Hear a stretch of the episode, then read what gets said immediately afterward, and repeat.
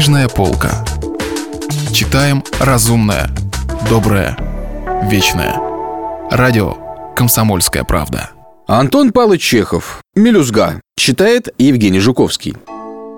«Милостивый государь, отец и благодетель», сочинял начерно чиновник Невыразимов поздравительное письмо – Желаю как сей светлый день, так и многие предбудущие провести в добром здравии и благополучии, а также и семейству жел.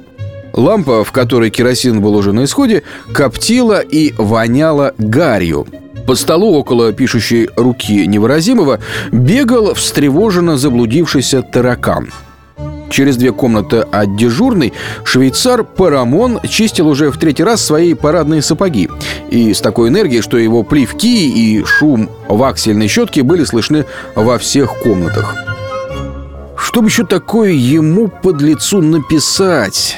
Задумался Невыразимов, поднимая глаза на закопченный потолок. На потолке увидел он темный круг – тень ад абажура. Ниже были запыленные карнизы, еще ниже стены, выкрашенные во время уна в сине-бурую краску. И дежурная комната показалась ему такой пустыней, что стало жалко не только себя, но даже таракана. Я-то отдежурю и выйду отсюда, а он весь свой тараканий век здесь продежурит, подумал он, потягиваясь. Тоска Сапоги себе почистить, что ли? И еще раз потянувшись, невыразимо лениво поплелся в швейцарскую. Парамон уже не чистил сапог. Держа в одной руке щетку, а другой крестясь, он стоял у открытой форточки и слушал. «Звонюц», — шепнул он невыразимову, глядя на него неподвижными, широко раскрытыми глазами. «Ужас!» Невыразимов подставил ухо к форточке и прислушался — форточку вместе со свежим весенним воздухом рвался в комнату пасхальный звон. Рев колоколов мешался с шумом экипажей, из звукового хаоса выделялся только бойкий теноровый звон ближайшей церкви, да чей-то громкий, визгливый смех. «Народу-то сколько!» — вздохнул Невыразимов, поглядев вниз на улицу, где около зажженных плошек мелькали одна за другой человеческие тени — все к заутренне бегут. Наши-то теперь, небось, выпили и по городу шатаются.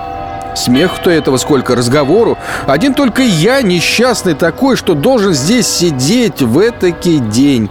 И каждый год мне это приходится. А кто вам велит наниматься? Ведь вы же не дежурный сегодня. А заступов вас за себя нанял.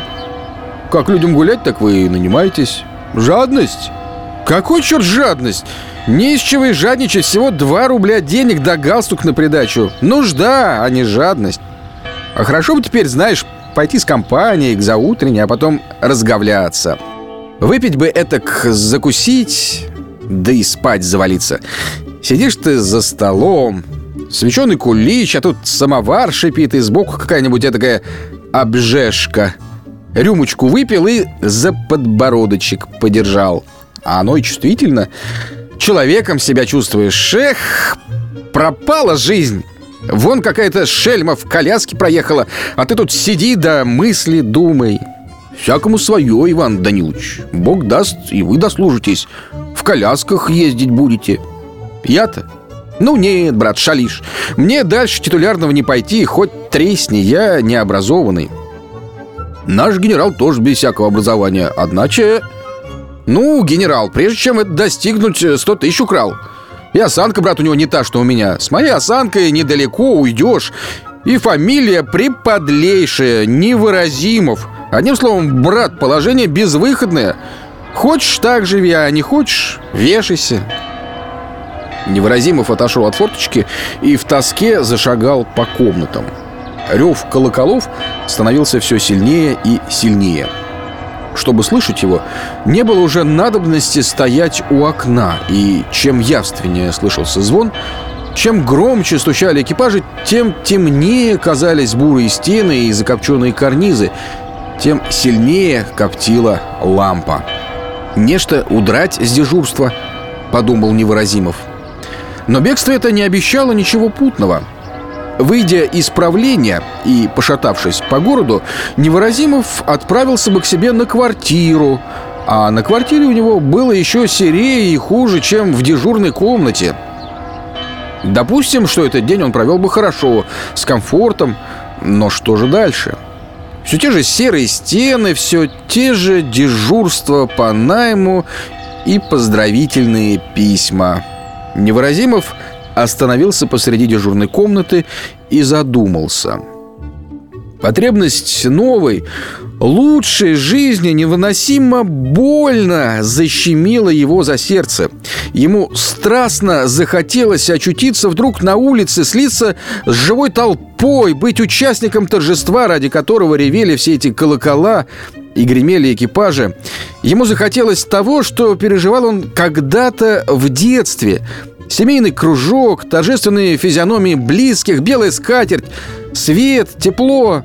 Вспомнил он коляску, в которой только что проехала барыня, пальто, в котором щеголяет экзекутор, золотую цепочку, украшающую грудь секретаря. Вспоминал теплую постель, Станислава, новые сапоги, вицмундир без протертых локтей. Вспомнил потому, что всего этого у него не было. «Украсть нечто», — подумал он. «Украсть-то, положим, не трудно, но вот спрятать-то мудрено». В Америку, говорят, с краденым бегают, а черт ее знает, где эта самая Америка. Да для того, чтобы украсть, тоже ведь надо образование иметь. Звон утих. Слышался только отдаленный шум экипажей да кашель Парамона, а грусть и злоба невыразимого становилась все сильнее, невыносимей. В присутствии часы пробили половину первого. Донос написать, что ли? Прошкин донес и в гору пошел. Невыразимов сел за свой стол и задумался. Лампа, в которой керосин совсем уже выгорел, сильно коптила и грозила потухнуть. Заблудившийся таракан все еще сновал по столу и не находил пристанища. Донести-то можно. Да как его сочинишь? Надо со всеми экивоками, с подходцами, как Прошкин. А куда мне? Такое сочиню, что мне ж потом и влетит. Бестолочь, черт возьми меня совсем. И Невыразимов, ломая голову над способами, как выйти из безвыходного положения, уставился на написанное им черновое письмо. Письмо это было писано к человеку, которого он ненавидел всей душой и боялся, от которого 10 лет уже добивался перевода 16-рублевого места на 18-рублевое. «А, бегаешь тут, черт!» — хлопнул он со злобой ладонью по таракану, имевшему несчастье попасться ему на глаза. «Гадость этакая!» Таракан упал на спину и отчаянно замотал ногами. Невыразимов взял его за одну ножку и бросил в стекло. В стекле вспыхнуло и затрещало.